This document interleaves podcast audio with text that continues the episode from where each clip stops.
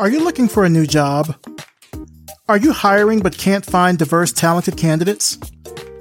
Then we have something that can help our job board. Head on over to revisionpath.com forward slash jobs to browse listings or to place your own. This week on the job board, Work & Co. is looking for a senior QA analyst in Brooklyn, New York. The University of Delaware is looking for an assistant professor for their art and design department in Newark, Delaware. The University of Texas at Austin is looking for an assistant professor of practice in integrated design for their College of Fine Arts in Austin, Texas. And Bandcamp is looking for a user experience designer. This is a remote position.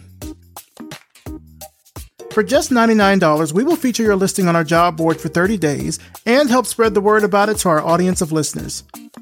We also offer an annual job board subscription for companies and organizations. Make sure to head over to revisionpath.com forward slash jobs for more information on these listings and others. Apply today and tell them you heard about the job through Revision Path. Get started with us and expand your job search today.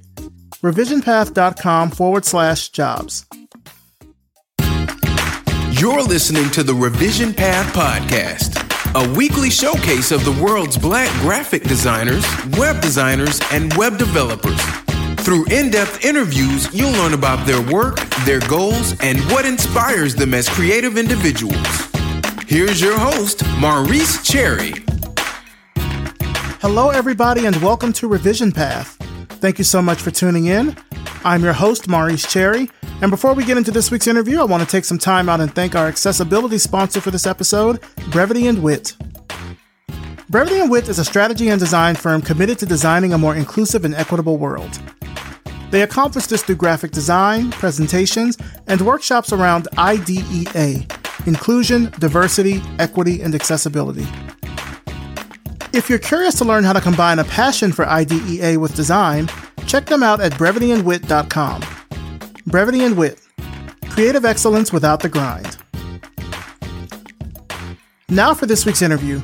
I'm talking with Terresa Moses, Creative Director at Blackbird Revolt and an educator and design researcher at the University of Minnesota in Duluth, Minnesota. Let's start the show. All right, so tell us who you are and what you do. My name is Terresa Moses. Um, I also go by Terry, you she, her pronouns, and I am a designer. I'm an educator and an organizer. I'm an assistant professor um, of graphic design at the University of Minnesota, as well as the director of design justice for the College of Design. And then I own a studio called Blackbird Revolt, in which you know I work on a lot of creative projects for um, justice-oriented, you know, anti-racist projects, and I also am heavily involved in community work. So, yeah. Wow. So, like with with all of that going on, I have to imagine you've had probably quite a year so far. Like, how have things been going? I would say the most interesting thing is starting my position at the Twin Cities campus because I was at the Duluth campus um, teaching. And so, starting last year in the middle of a pandemic, moving and all of that has been a little weird. And it's like you meet your colleagues online and then they see you in person and they have masks on and they all know each other and I don't know them, but they know who I am because I'm like the only black person. So mm-hmm. they like come up and talk to me and I'm just like, uh, you know, and not really knowing who they are.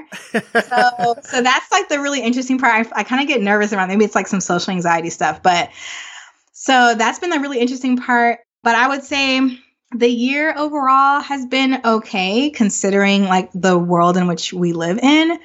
I think there was definitely a lot of, I guess, turmoil in the city. You know, we're in many I'm in Minneapolis here, so mm-hmm. Daunte Wright is another black man shot by the cops in Brooklyn Center. And so around April, April, May, June, we were just out there doing what we could um, to protest that injustice. So it's been eventful, and that's like to say the least. And then on top of that, working on my PhD right now. So I yeah, I didn't consider that. Yeah, you're in Minneapolis. That's really kind of the epicenter certainly of everything that has went on regarding George Floyd and yep. the protest and everything like that. Like, how's the city now? Like, as we're, I mean, we're recording this right now, kind of at the beginning of October 2021. Like, how's the city now?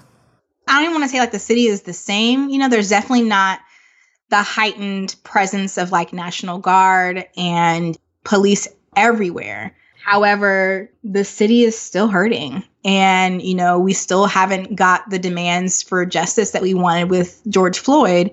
And so, I mean, I would say the city is still, we're waiting for justice. I think we're just kind of there. And then, like, I think also one of the things I think about is kind of the performative allyship that showed up last year and mm. how it's so much different now. Like, they're just, you know, I own my studio and it was like everybody has to do business with like black people now. And it was like I had just started to exist or something last year. And now, you know, it's kind of dying back off again. And so you can, you just can feel like the fickleness of especially folks that have the power in the city.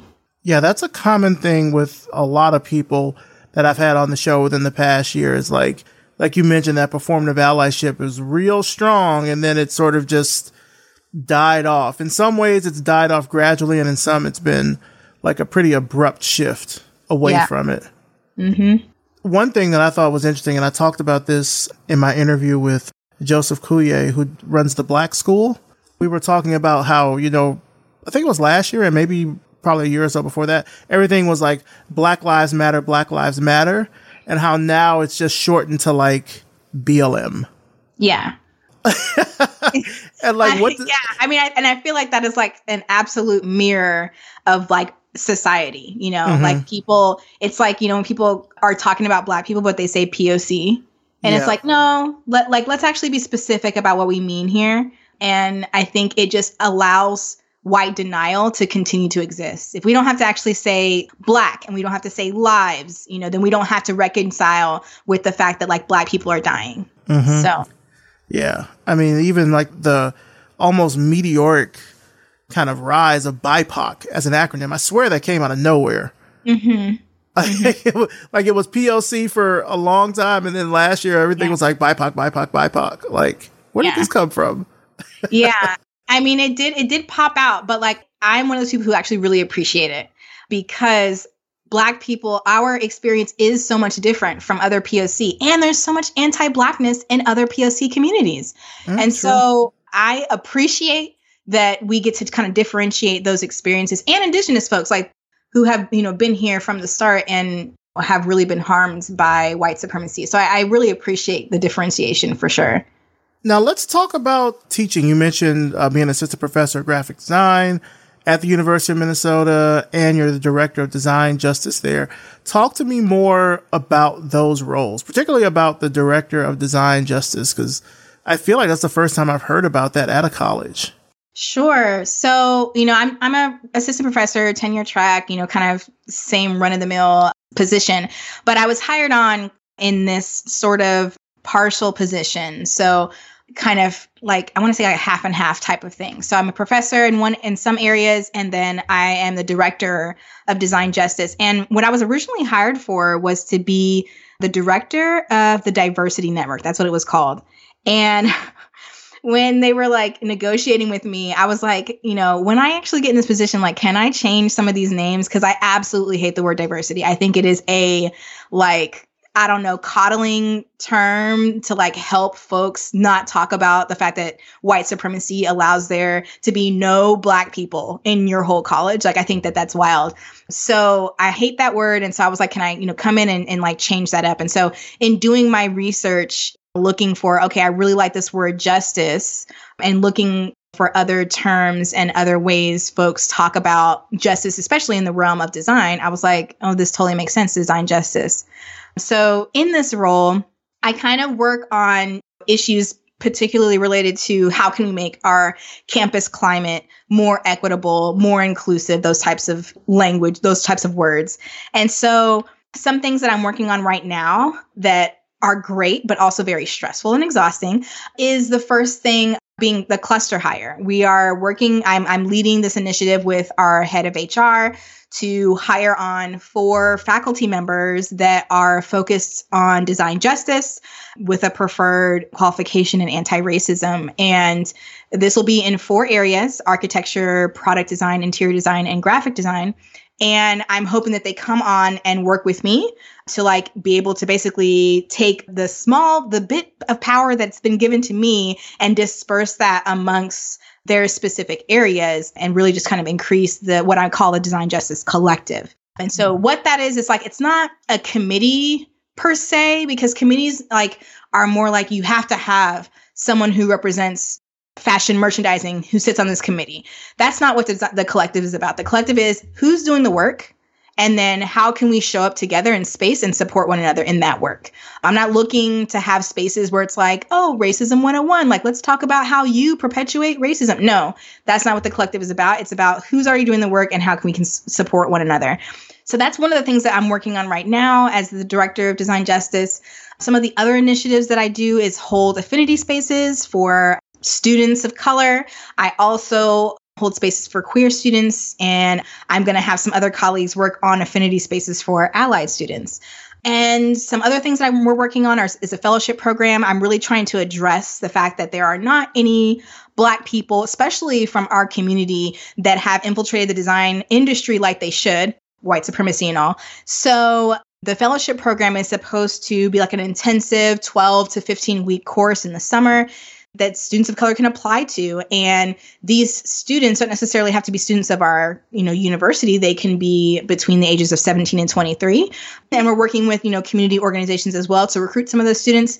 But it'll be a cohort of 20s what i'm hoping that we can pay and stipend them to be able to go through this program and then be offered some options at the end of this program. So things like an internship a full-on job opportunity two year program or a four year program at a, at a college or university. And we're working right now with the organizations that are here in Minneapolis. So people like Target, Best Buy, 3M, US Bank. So some really big names of corporations who would have positions available. And then also we're working with other organizations so that we can provide mentorship as well. What the issue is with the fellowship program for me is that as I'm looking at these other organizations, they don't have any people of color that work as designers. And so, how am I supposed to recommend that they help mentor these students of color that are coming in?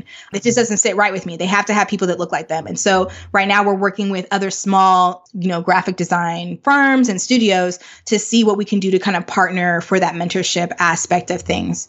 So, that's another big program that we're working on to help increase BIPOC representation and the design industry. And so, those are some of the things that those are some of the big things we work on. Another thing that as the director of design justice that I'm working on is creating a course where we get distinguished design lecturers to come in and teach a class on design justice. And so I'm personally hoping that once the course gets approved that it is something that is required of all design students so that they have to take this course in order to get their degrees. So mm. I'm curious and I'm sure people in our audience want to know as well like what does it look like to teach a designer about design justice? Like, what does that look like? I can tell you what it starts off like. How about that?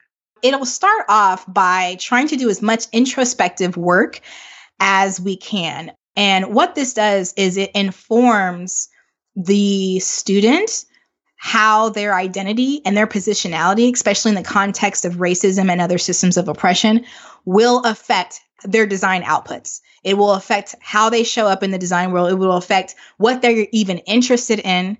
It will affect their relationships with their colleagues.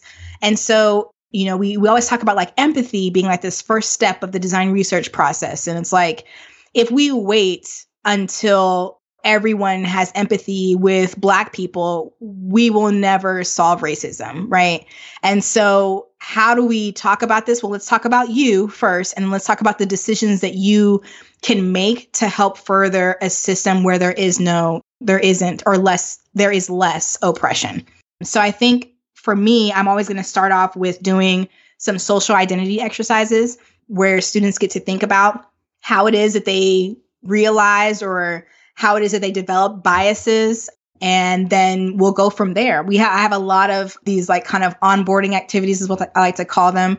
And yeah, they're able to really dive into in like like I said in an introspective way their own positionality and then look at who taught me that. What institutions were developing that character or that social construct, you know, so that I understood people to be a certain way. And so it really is like revolutionary for the students because they're sitting here like, you know, I didn't even understand that I even thought this way, you know, until doing some of these exercises. So if I can teach them that they impact in whatever place they're at in the industry, even when you first graduate and you get that really crappy entry level job, that you still have power to change the climate within your institution, or you get the power to actually make some recommendations on some of the outputs that maybe your company is going to be putting forth. I think that that's super important. I've kind of done my job. So, yeah. And now, has this been done at the college before, or are you just kind of spearheading this right now? Definitely spearheading. So, one of the things that I do as this director is pedagogy audits. And what I'll have uh, faculty do is meet with me and we'll go over what does your syllabus look like? What do your projects look like? And how can we make those projects begin to talk about the ways, you know, systems show up for different groups of people. And so when we're able to like break that down, I think it will, you know, add to a more inclusive environment, of course, in our classrooms. But has it been done before? I think the resources are there. Are faculty necessarily motivated enough to do this? Are they being reprimanded if they don't? Absolutely not. And so the education that like the institution of education itself is one that I'm often questioning like can I even be here for definitely not the, like for the rest of my life? Like, what does this look like for me in the future? I'm not sure because I definitely know this is not where the revolution happens. Yeah. It's not where radical change can happen. And so, has it been done before? Like I said, the resources are out there. I think that that faculty are too lazy to look it up, to be honest. Mm. Wow. Okay. Shots fired. I had Dr. Christina Harrington on the show a couple of weeks ago, and I remember I was asking her about like, like what does it mean for you to be a black woman at this level, like doing design research and being a design PhD. I've also had Dori Tunstall on the show, but that was oh my god, that was years ago. I need to try to have her back on the show, but it is interesting, like you say, like the revolution is not going to be like done here at this school, but at least you're able to kind of do the work that you can here to show that it can be done, you know? Yeah. I mean, man, being that, a black that was woman, a deep sigh. I am literally thinking like how many times do do institutions, not even just higher ed, but institutions in general, bring in black women to clean up after they have completely can I cuss on this show? Yeah. completely fucked over a whole a whole system. And it's just I was having this talk last week because it's like you all have used the system of white supremacy to allow only white people to be in power. And then when you look around and you see that there are only white people in power, it's like we need to bring black people in here to help us clean it up. Mm-hmm. And I don't know that that extra that cultural taxation is it's like more than exhausting. And then on top of that, it's not like you're compensated for that. It's not like they say, you know what, we want more black people to come and teach at our college in Ann Arbor, Michigan. And it's not like they're going to say, you know what, we're going to pay for you to go on two trips to like a black city or go visit your black family because we know there's no black people here in this city. So, yeah. because of systemic oppression, y'all have basically redlined us out of certain parts of the country. And then you want us to just import ourselves and like somehow feel okay in that city. Like, it's irritating and it's, and it's so, I don't know, like, it's uh, it's so short-sighted. I, I, mean I can't even think of the word but i think it's just i think it's very shallow for them to think we're going to offer you the same exact package as this other white faculty but expect more from us. I think it's insane. Yeah it's whew, wow you said a lot you said a lot there. I mean i've certainly talked to educators before where they've you know kind of told me about how they have to do so much with such little resources because one yes they have to teach you know, the specific courses that they were hired to do. But then there's so much more that it feels like the university expects out of them, as you say, on this kind of like diversity level with outreach and research and, and all these other things. And it's like, if you're not compensating someone to do all of that, it's just so much more undue labor, especially on top of just what it means to be black in academia in mm-hmm. general. On, you know, aside from all of this, like, yeah, that can be, wow Mm-hmm. That, that can be really taxing, I'm sure. Absolutely. And like when you just said black in academia, I'm thinking like, you know, as I'm sitting here doing the work, like in community, like when Daunte Wright was shot and killed by police officer Amy Porter, I was like, I had this brilliant idea of trying to clothe all the protesters, me being one of them, but it was cold. Sometimes it was snowing, sometimes it was raining, it was freezing. We were getting like supplies out to protesters. But I was like, let's unify our message. And so you might see this design that I created called Stop, it says Stop Killing Black People. And mm-hmm. it's like in this typography that I created. And so I, I, was making a whole bunch of messaging to help unify our message. So that was one of them Stop Killing Black People, People Over Property, Abolish the Police, you know, of course, Black Lives Matter, you know. So I was creating all of these kind of like uh, slogans for the movement, for the protests that were happening. So that's some awesome and amazing community work. I got to work with a lot of organizers, a lot of friends who were coming out, helping me pass out stuff. We passed out, you know, so many things to protesters and we raised like 30,000 to be able to print all of these things for folks. But then as a black academic, I can't just insert that into my portfolio and be like, look at all this amazing work that I did. Yeah. I now have to like kind of code switch my work and be like, all right, now I have to write about it in an academic way and talk about the impoverished like neighborhoods of Brooklyn Center and how, you know, violence. Sh- I mean, like, it's just, it's so, it's gross. Yeah. And it's like you not only want me to do the work, you recognize that I'm a community engaged scholar, but you still want me to form my work into this small little little funnel and put it into you know something that, that makes sense for y'all that you've been doing for years that is totally and completely based off white supremacy. So you don't want this new work. You want it just repackaged. You want me to continue doing the stuff that i'm doing but also repackage it for your sake. I mean that's the kind of the exhaustion that i'm talking about. It's you know it's basically doing double the work. You not only want me because like other organ um, other academics they just theorize about this stuff. They don't actually go out in the street and do it. Yeah. i'm actually in the street doing it and then i have to go and write about me being in the street and doing it. Like, what?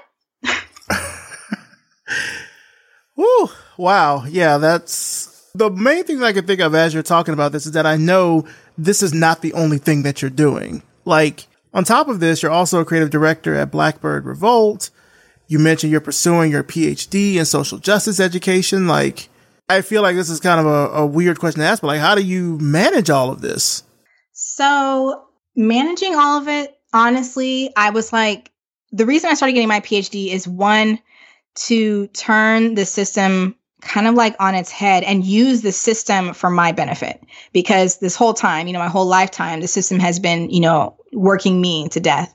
So I'm like, all right, I'm going to be in these rooms with all of these white people who are always questioning my expertise. I don't have a PhD, which is like in academia is like, I don't know, the golden ticket to do whatever the hell you want. And you know, and I don't get respect from any of these people. They're always questioning everything I have to say and do, whether I'm on the on the boots on the ground or or not. So I was like, I'm gonna get my PhD. And the work that I'm already doing is going to count for that PhD. And so that's exactly what I'm doing. I'm having stuff overlap. There's a ton of overlap in all of my work. The stuff that I'm doing in my design studio, I can apply for awards for and make that work in my tenure dossier. And so, like, I am doing a lot. Like I'm not trying to minimize what I do at all because it is a lot. However, there is so much overlap in the work that I do that it's not it's not like I have to completely get out of my mindset in order to do the next thing. So, one of the things that I work on with a colleague of mine, Lisa Mercer, is called Racism Untaught. Racism Untaught is this framework for educators to be able to use the design research process to create anti-racist design approaches. It also is to help students be able to walk through that process as well. Now we're working with a lot of big organizations and corporations, like some of the ones that I had mentioned earlier. And so that project right there helped me to set off me applying for my PhD. Okay, I want to now apply for my PhD and talk about how we integrate, like really integrate Black liberation into like the foundations of graphic design. How can you start to bring in a student into this design area and begin to open up their mind to systemic oppression in a way that is so directed at their field? Like, how do we talk about the inaccessibility of design in in a way that talks about why there's no black people here why there are people of lower class who are left out because they can't afford the technology to be here.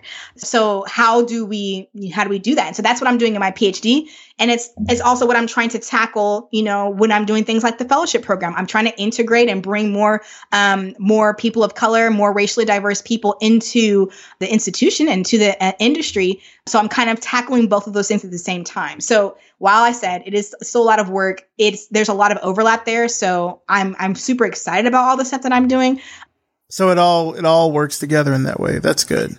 Yeah. Woo! Wow. what does a regular day look like for you?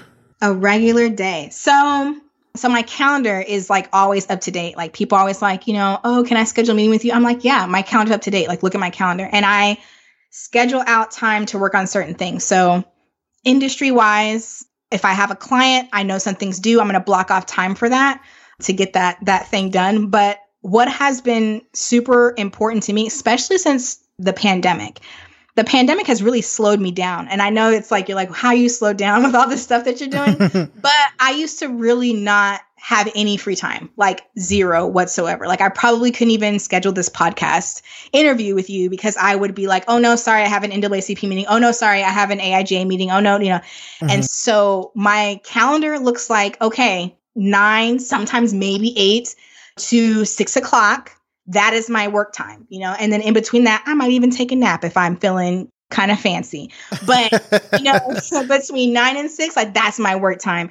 And then after that, like it's only if I am like, I'm like crucial, I like was procrastinating on some deadline, which really isn't often. That's not really how I work. But, you know, after that, like, okay, we're about to do something. I'm about to go to the dog park with my dog. I'm about to go roller skating. I'm about to really try and celebrate Black joy.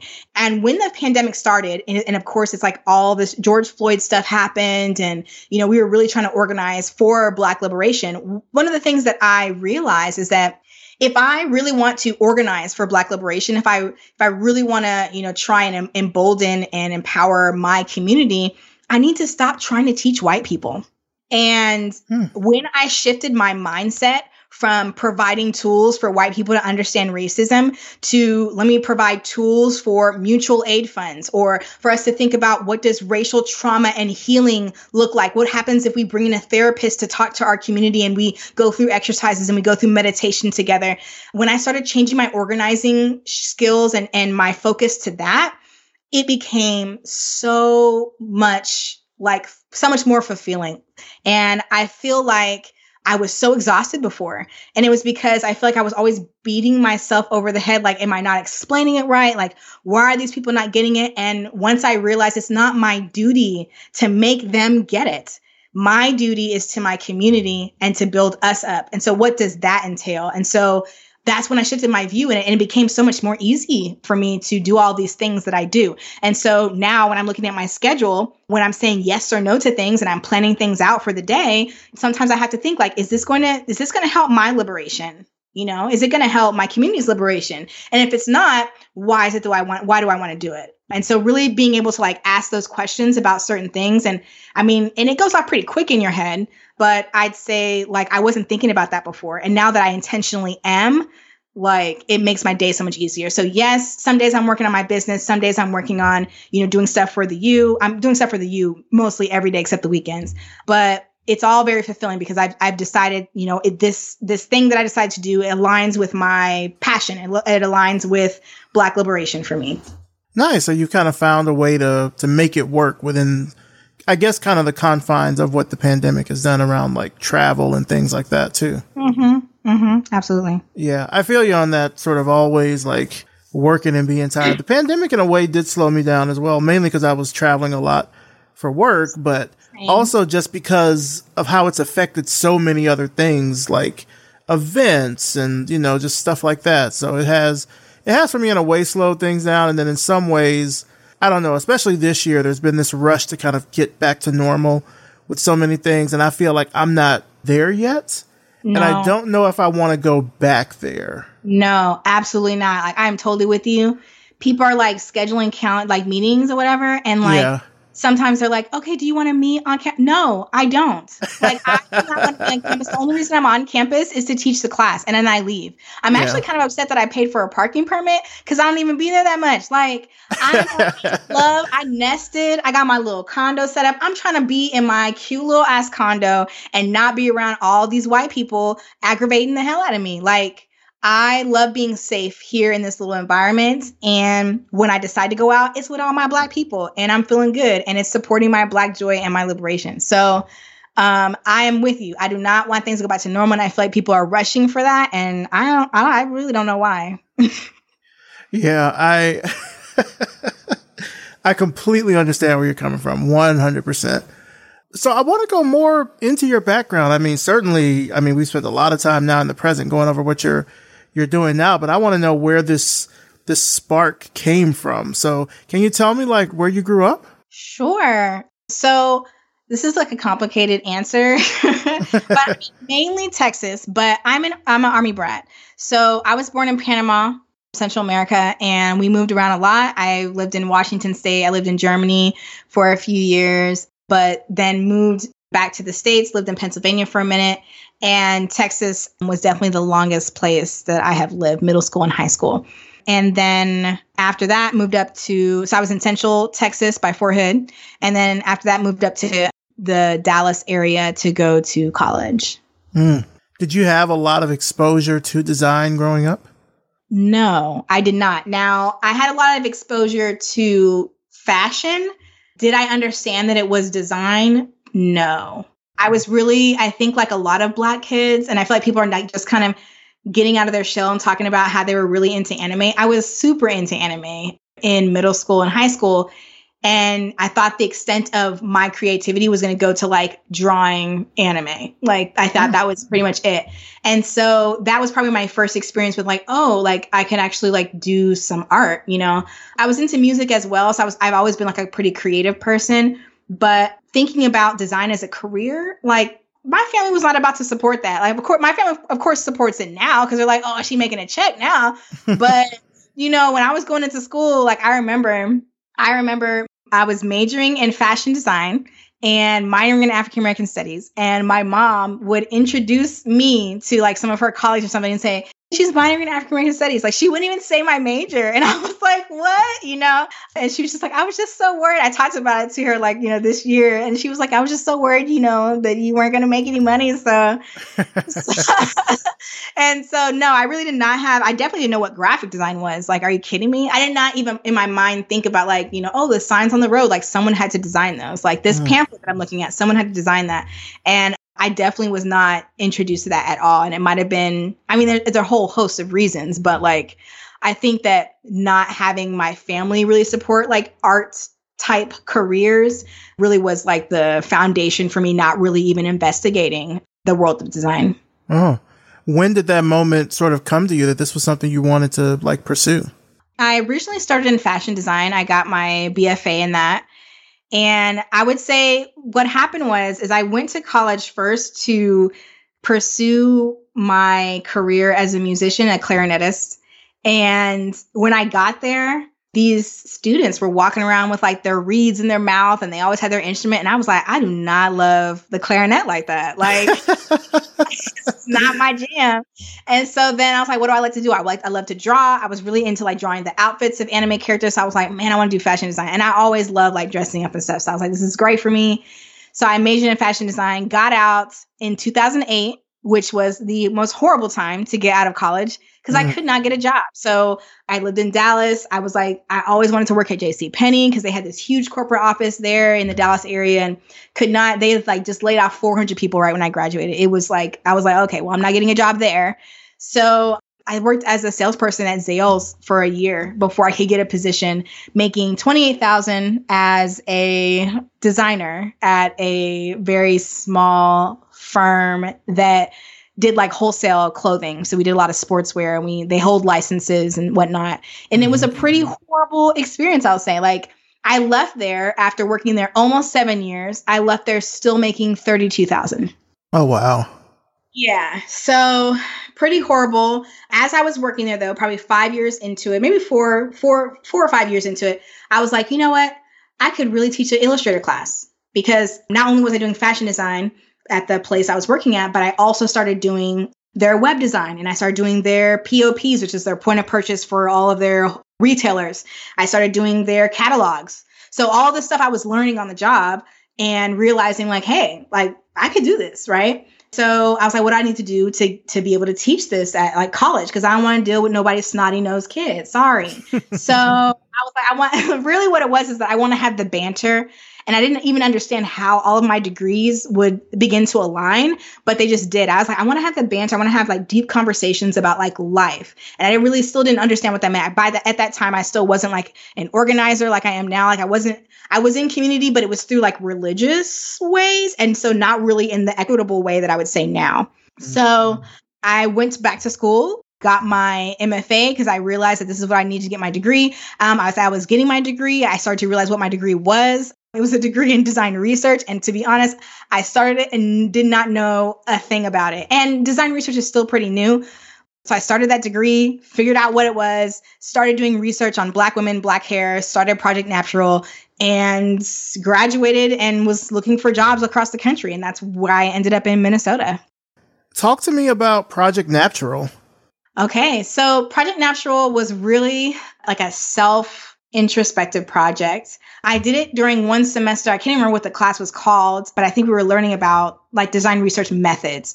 And I was like, okay, I'm going to use natural hair and, and interview the black women in my family, interview some of my black friends and talk about natural hair from an ethnographic, you know, stance. So like I did video interviews and things like that. And it really became this really cool project that it was like, okay, as you're looking for like thesis topics you're and even dissertation topics you're trying to fill a hole fill a gap in academia that, that isn't filled yet with that information. And so, how many studies had there been at the time that I did my thesis project on natural hair? Zero in in design for sure, but very very few in like even the social sciences. So I continued on with this project as my thesis project, which I didn't even think you know that my professors who were white men thought was serious enough to continue, but fortunately, as woke as they could be, and was like, you know, you need to do this. Like they were very encouraging of me to like really dive into this. And so I continued on with the project and it turned out to be like this huge exhibition. It turned out to me to be me making and creating space for black women to come together to learn from each other to be educated about their natural hair about natural hair processes how we can make our own products you know how we can style our hair because it was something that was practices that were stolen from us in slavery. And so being able to kind of reunite you know the practices with the people is a really you know really awesome. And what i hope to do with this project as it continues it got to kind of pause again because of the pandemic but I want to take a trip to West Africa and visit some countries, really study natural hair practices, and then come back and be able to disseminate that in a really beautiful, educational, but fulfilling, communicative, community building way. So that's what I hope to do and to continue with the project and really hold some larger symposiums to have folks learn how to do hair tutorials and learn from, you know, the workbooks that I'll create and build community with one another. And now, will you try to weave this into some of your educational work, or do you want to keep this as like a separate project from all that? I would say that this is part of my educational work. Like I was saying, like all that overlap. So when I'm doing the symposiums, the natural hair symposiums, I'll do a new release of of illustrations of natural hair. And I mean, if you're interested in looking at what those look like, you can go to projectnatural.com. But I'll do a new release so right now I have 30 pieces that I've illustrated. And not only do they have these beautiful illustrations, but oftentimes they have quotes on them from the Black women that I've interviewed. So really trying to build across empathy and, and have folks know that they're not alone in their journey of, of natural hair. And then I also have educational materials. So I'm essentially teaching classes while I have these symposiums. I'm also mm. bringing in other instructors. So often you know so so it is part of my educational work and a part of my um, my dossier for tenure because of the community engaged scholarship portion of that project wow and now along with that you uh, i think you recently had a solo exhibition called umbra which i think really to call it an exhibition is kind of a a bit of a misnomer because it was more like a almost like an event of sorts because you had sort of talks and there were sort of some interactive portions. Can you can you talk a little bit more about that? Yes. So I love that you're talking about it like that because it's like it was like an experience. And that's what I, I hope to create. So Umbra was really birthed out of living in Duluth, Minnesota, which is 1.9% Black. Living there for the three and a half to four years that I had been there before I moved, it was isolating to say the least. And it's interesting because the state of Minnesota is this like blue state. It's very liberal, but it's not liberal because of anti racism, mm-hmm. you know? And so in this exhibition, I was like, well, I'm gonna talk about that. If if as a designer, I have to be super intentional with what I say, as an artist, you know, I'm about to fuck some shit up. Like that's what that's literally what I was thinking in my mind. So I have these themes, you know, as I started to build out the pieces, the pieces were really just me expressing my frustration. And as I started to build out the pieces, I started to begin to find similar themes within it, the exhibition. So I have six themes overall. The first theme that I had designed for actually was the danger anger theme. And it wasn't the middle fingers, if folks are, are interested. It was actually the pregnant woman. And what she's holding in her belly is grenade. And the gr- grenade's pin is being pulled by this white hand. And what that speaks to is the trauma that Black women have to birth.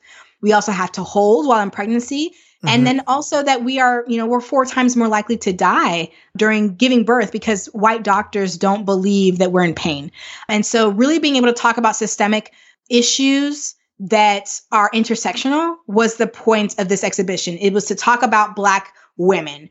And I think I did that pretty well. And what I was excited about is that not only do I have these beautiful pieces that, you know, have been shown in, in a variety of places, but I also created experiential pieces that went with each theme. So on the one, you know, this this theme that I'm talking about, danger slash anger, it was a piece where you could pick up headphones and basically hear me yelling out the description of of one of these while like the liberation theme, I had like Legos that matched the color of that screen print. And, you know, people were supposed to build what they thought liberation would look like for Black women. And mm. so, you know, I saw I had a lot of really cool interactional pieces as well. And then I also had a zine. This zine was like you could flip it. So if you were a black woman, you looked at one side and you got to grab a permanent marker and add to the zine. While if you were anyone else, like every single person who was not a black woman, flipped to the other side and all you were supposed to do is read. You were supposed to take in the information. And so because black women were experiencing, I wanted them to be able to express that thing. And a lot of them, it was like a very emotional night. Like a lot of black women were like, crying, laughing. Like, you know, there were so many emotions happening. And that's what I wanted. I wanted Black women to feel validated. And I wanted everyone else who wasn't a Black woman to understand how they can either add to our harm or add to our healing. And so that's what that exhibition was, was birthed out of frustration. But I'm hoping that it kind of, again, I, I, I don't think I can get away from being an educator because that's what it was doing. It was validating these Black women, but also educating everyone else as to how they're affecting our experiences. Do you plan on trying to bring the exhibition to other cities?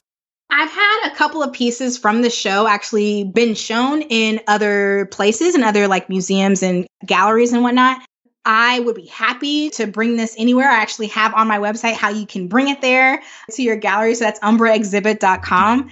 But absolutely, I would love for it to be a traveling show that spoke to other communities of Black women in the way that it spoke to me and that I was able to release in that way. So I'm hoping it's kind of a release for other Black women. So you have put on your own solo exhibition. You created Project Natural. You're teaching. You have the studio. You're pursuing your PhD. And I don't know if this, these other two things I'm about to mention happened kind of with all of that as well, or if I'm kind of trying to track the chronology of it, but you volunteered for a few years with AIGA Minnesota. And at that same time, you were the second vice president of the Duluth local NAACP chapter. Like, did you find that those experiences kind of helped out with any of the other work that you were doing? Like, did they inform any sort of things from like a social level? I would say volunteering. Okay, do they both? I would. I mean, I only want to talk about like their cons right now, and I don't know if that's just the trauma that has happened in these organizing spaces. Oh no! but I would say AIGA definitely has its its issues for sure. I would say being brought in as the director of diversity inclusion for the AIGA Minnesota branch, it was exhausting in the same way that all the other things that I talked about have been exhausting. Like the challenge of racism is now on this on this black woman who basically feels not only racism but sexism, you know, and because I'm queer also homophobia. And so like I'm not really sure how much of an impact you can have on an institution that is that was founded when segregation was still a thing, when women still couldn't vote. It's funny how like these old organizations will brag about that. Like they'll be like, "Oh, we've been around since blah blah blah." Oh, okay, you've been around since Jim Crow. Like, you know, like, like you know, so things like that, you know, still permeate throughout the organization. And they sit around, they look up, and they're just like, "Well, where are all the black designers? They must not, they must not be interested in design, you know." And so then, like, I'm sitting there trying to convince these white people that sit on this, to, that sit in this organization, that we are interested in design. We just don't want to be in spaces with you if we don't have to be. Mm. And so it's difficult. It's very difficult. And I think there's only so much you can do, so much of the needle that you can then move. And so at, at some point you got to say what I've been saying, which is like, when is this supposed to when is this helping my my black joy my black liberation and yeah. if it's not we got to cut it off like their life is really it, it really is too short for us to be sitting here exhausting ourselves trying to teach white people why racism is wrong and so with the NAACP, there is definitely some movement that happened I will say the legalism of the NAACP is what will stop progress from the NAACP. I think that the NAACP is hesitant to change, especially like progressive, inclusive change. Like they're for Black people, but not all Black people. Um, you know, you can't really talk about queerness in those spaces. You can't really talk about sexism in those spaces. Can't even really talk about being an atheist or not being a Christian in those spaces. And so while there is some good that some of these organizations have done, I would say if I have my choice, which I do, to be in those organizations or not, do I want to continue to be hated on for just existing? Absolutely not. And so I don't think I'm going to be a part of, of some of those spaces anymore if I don't have to. So while I did amazing work because my ancestors and because, you know, I got that black magic, I would say that like there are still some things that I think internally they need to work on and I can't necessarily solve those. Like that's not it's not something I have the power to adjust for them. Yeah. And I mean, I think when you're also volunteering for two organizations like that at the time, aside from just the actual time and energy it takes, it feels like you're going back and forth between AIGA, which seems to be more of a predominantly white space, and then NAACP being a predominantly black space, but then them each having their own issues that are kind of isolated from that, if that makes any sense. Absolutely. Yeah. So like I'm looking at AIGA. AIGA is dealing with like racism as a whole, right? And anti-blackness as a whole. And then I go into this NAACP space and it's like they are also dealing with anti-blackness, like within our own internalized, you know, racism that's happening within that community. And yeah. so it's just showing up like because we have all been socialized under the same exact system, it shows up differently depending on what community we're in. But yeah, you're dealing with just a different side. You're just dealing with a different side of the oppression. And yeah. it's still oppression, you know, cut and dry. I don't want to get on here and bash AIGA. I mean, I'll bash my local chapter because they've, ugh. you mentioned that about the diversity thing. I remember this was years and years ago. I had, I think they wanted me to do something with the chapter around diversity, but they didn't want to give me a director level. They wanted it to be like a chair level or co-chair or something like that. And I was telling them that like, you know, diversity affects the chapter at all levels. Like it affects membership, it affects our student groups and things like that. Secondly, I kind of told him this flat out, like, we live in Atlanta and I'm not about to be your Negro whisperer because you don't want to talk to black students and black design okay. professionals. Like, I'm not going to be that person. Mm-hmm. You've been around in the city long enough you know, and, and folks that are affiliated with the chapter here know that like it caters to SCAD students, Art Institute of Atlanta students, maybe mm-hmm. if you're an art major at like Georgia Tech or Georgia State or something like that. Don't go to one of these HBCUs. AIG Atlanta ain't got nothing for you. Sorry. They ain't yeah. got nothing for you. And I was like, look, just because you don't want to talk to the black people that live past Highway 20, that ain't, I, that's not going to be me. I'm not going to be the translator. Yeah. Yeah. And I, and I mean, eventually they have gotten someone in to do it, a black woman, like you mentioned about black women kind of coming in to, to clean up these messes. And I don't know her, so I'm not going to speak ill of her. They've historically had black women in that position to kind of help out with diversity with the chapter. I wish them well. Mm-hmm. Mm-hmm. That's all I can do yeah you know i don't i don't know who this individual is. I'll just speak from the perspective that i was a black woman who was brought in to like help clean up this mess of this diversity inclusion. And it's not something that is our responsibility to clean up. And i also what bothered me when you were talking about the groups that aiga caters to it's like we as black people had to navigate white spaces since we were children. And i cannot and it just it irks the crap out of me when white people say that they don't know any black people or that like How can we network with some of these people, organizations? And I'm just like, the privilege, the like the the Yeah. entitlement to have people come and work for your organization, but you don't know a single black person in your network is that should make you feel gross. That should Yeah. make you disappointed in yourself that you don't have any other substantial relationships with people of color in your city. Like I just find that to be disgusting and you are have like you are like the top of privilege to be able to do that because let me tell you, like I know a ton of white people because I have to know a ton of white people Mhm. and it's like y'all can't even bother yourselves with like na- being able to name five black people that are not Maurice Cherry and who are not Antoinette Carroll. Like who else do you know that's a black designer? You know what I'm saying? Like it's Yeah. like it's so lazy. And that just it just irks the crap out of me because we are the ones with the stereotype of laziness, right? Mm-hmm. Woo, don't get me to talking up in here. you have this very unique and I think, you know, of course, very informed perspective around the design community and everything. And I just want to know to you, like, what does it mean to be a designer today?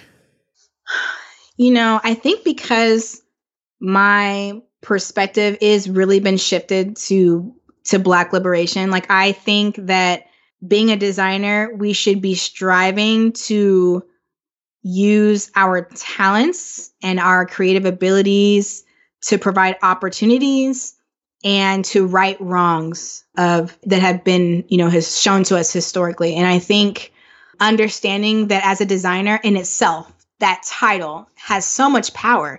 We are the ones to set out what experiences are for people walking through airports. Like that is a whole lot of power. And if we can make it so that people are starting to see Black people in airports more somehow using some creative exhibition, like that's just a very tiny little thing. But I think that un- we, as a designer, like we have to be able to recognize problems, be able to talk about those problems without being all nervous and un- uncomfortable because you're white and you don't want to talk about race understand that problem and then be able to say okay what am i doing to perpetuate that issue? What am i what can i do to change the ways that i am to help bring healing to that issue or closure to that issue whatever it is? So i think that as designers it really is about I don't want to say critical thinking, but it's really about thinking critically about the world around us to be able to recognize problems and be able to create approaches that's going to help everyone. And I do mean everyone who is sitting in the margins of the margins. What is it that that keeps you motivated and inspired to continue this? I mean, I think certainly for anyone that's listened through this far, they can tell that you have a lot of passion behind it. Where does the the motivation and inspiration to keep going come from? You know, that quote about, you know, I am my wildest, my ancestors' wildest dream. Mhm. As I've been on my own healing journey this year, if if that's the case, if if I am what my ancestors were dreaming of, how can I make them proud? Like, how can I use this opportunity to build up our community in a way that's like going to most positively impact us? That's where I find the passion. My passion is what can I do that's going to be good for us? What can I do that's like, okay, I know I've made it in a sense, like quote unquote, I'm not like some rich person or anything, but like I'm an educator, a professor, and I make enough money, right, to have a disposable income. So what can I do with the with with my money? What can I do with my skills? What can I do to give back to community? Um, and if I can do that, not only just like being in the streets at a protest, but I can do that by being the angry black woman at a meeting at the at my institute of higher education, I'm going to do that because if my ancestors thought that I thought should, that I should be here in this space at this time, it must be for a reason. It must not be for me to sit back and have my mouth shut when stuff is going wrong and when people are being hurt and when people are being oppressed. If I can do something about that and shut some white folks down and put more black people and more people of color in power, I'm going to do that. And that's what that's what the passion. The passion is my ancestors came this far. If this is where I'm at, how can I take that baton that they're passed to me and keep running and pass it to the next person? To that end, who are some of the the like mentors and colleagues that have really helped you get to this place in your career? Well, it's funny that I mentioned Antoinette because I really appreciate her work, you know, especially when I was like looking into AIGA. I know she's not a part of it now and, you know, good. But when I was looking into, you know, these organizations and everything, she was really inspiring to me and i um, just been very glad to have her in my life. Mm-hmm. Emory Douglas is like the person that I'm always going to be like, oh, I like, I was like, when I first learned about Emory, it was like, I think I was in grad school because, you know, I wasn't into graphic design. I was into fashion earlier. And so in grad school, I learned about a lot of Black designers. Emory was, of course, somebody who I really admired because I was like, that is a perfect example of taking a passion about community and a passion for organizing and activism and using design directly re- to relate to that. And so Emory Douglas is definitely somebody, you know, who I look up to, someone who I brought to campus, someone who I met, who I've had conversations with, who I keep in touch with. And that is just an awesome relationship to have. Absolutely. And then there are also other people like on my campus who look out for me, who are my that I consider mentors of mine, that I check in with, who are not just like helping me with my tenure dossier and saying, "Oh girl, don't do this, do that." You know, like you know, there's a lot of people on that campus who are are doing some amazing things for me and I really appreciate that. And then I probably the number one person in my life who I look up to would be my mom. like she hmm. is an amazing individual. She is you know has gone through so much and I and like now looking back at like all the stuff that was going on in childhood and and you know you don't really notice all the things that are happening until you're like outside of it and you're like mom what was this? you know and realizing all that stuff. And so she just continues to inspire me every day that i think about some of the things that she had us had us through and really was like protecting us. So i just thank her for that. Where do you see yourself in the next five years? Like what kind of work do you want to be doing or do you see yourself doing at that point Man, I think this question, I have to think about it in a way like it's like, am I thinking wildest dream or am I thinking practicality? Practicality, I would probably still be an educator. Maybe I might be thinking about education in a different frame. Like, is it in higher education? Is it maybe my own institution that I've created? Maybe it's something like that. I don't know. Maybe in my my dreams, I would be working for some organization, or maybe I'd create some organization that centers Black liberation in everything that it does. And, you know, I am helping to transform and bring about Black artists and designers, giving them what they need to organize and create policy shifts and things like that for our community. And I feel like there's organizations who might do some of those things. And so maybe it's just like a a need to collaborate those organizations or bring them together in some way using design. I don't know. But I mean, I that's what I see my focus being is really again shifting from because I still think I'm still teaching white folks. Like I think that's still the thing that I'm doing, especially in higher ed. But like mm. in five years, can I really be focused on black liberation and black liberation only? Like that would be my dreams. Well, just to wrap things up here, where can our audience find out more about you and about your work and, and all your projects and everything online? Sure. So uh, folks can find more about me at my website, terresamoses.com. They can also find me on social media at my personal addresses, which is at Project Natural, or they can find my studio at Blackbird Revolt, which is doing some amazing things in community. And so that's where folks can find me. If you go to any one of those sites, you'll be able to link to anything and find me at all places. And I'll make sure that we have links in the show notes too for Umbra as well as for Project Natural also. Awesome. Cool. Well, Terresa Moses, I want to thank you so much for coming on the show. You know, as I mentioned before we started recording, several folks who we've had on the show have been like, you got to get her on the show. You got to get her on the show. And I've heard you speak at, at, you know, several events before. And I was like, I got to get her on the show. So I'm glad you know, for that one to make sure that, you know, you're on the show to share your story. But I mean, you are doing so much. I mean, I think when, when I think of who is a catalyst in the community that's really tr- like making things happen, like talking the talk and walking the walk, it's you. It's oh, you. I so, mean, that's so nice. I'm so like, you know, my love language is words of affirmation. So you just hitting all the right spots right now, Marty.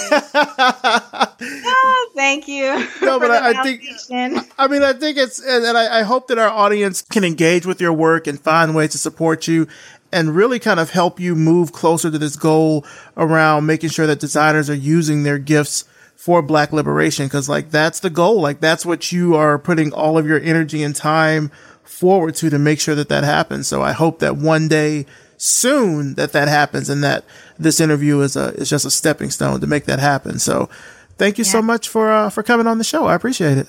Awesome. Thank you so much for having me, Maurice. It was a pleasure.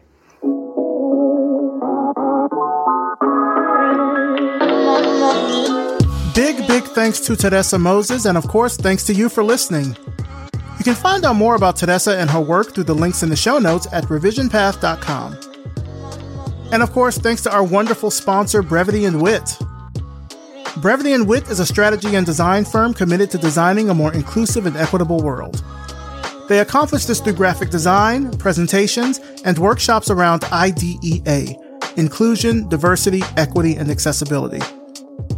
If you're curious to learn how to combine a passion for IDEA with design, check them out at brevityandwit.com. Brevity and Wit Creative excellence without the grind. Revision Path is brought to you by Lunch, a multidisciplinary creative studio in Atlanta, Georgia. This podcast is created, hosted, and produced by me, Maurice Cherry, with engineering and editing by RJ Basilio. Our intro voiceover is by Music Man Dre, with intro and outro music by Yellow Speaker. So, what did you think of the interview? Better yet, what do you think about the podcast overall? Please don't be a stranger. Hit us up on Twitter or Instagram, just search for Revision Path, or leave us a rating and a review on Apple Podcasts. Let everyone you know know about the show because it really helps us grow and reach more people all around the world. As always, thank you so much for listening, and we'll see you next time.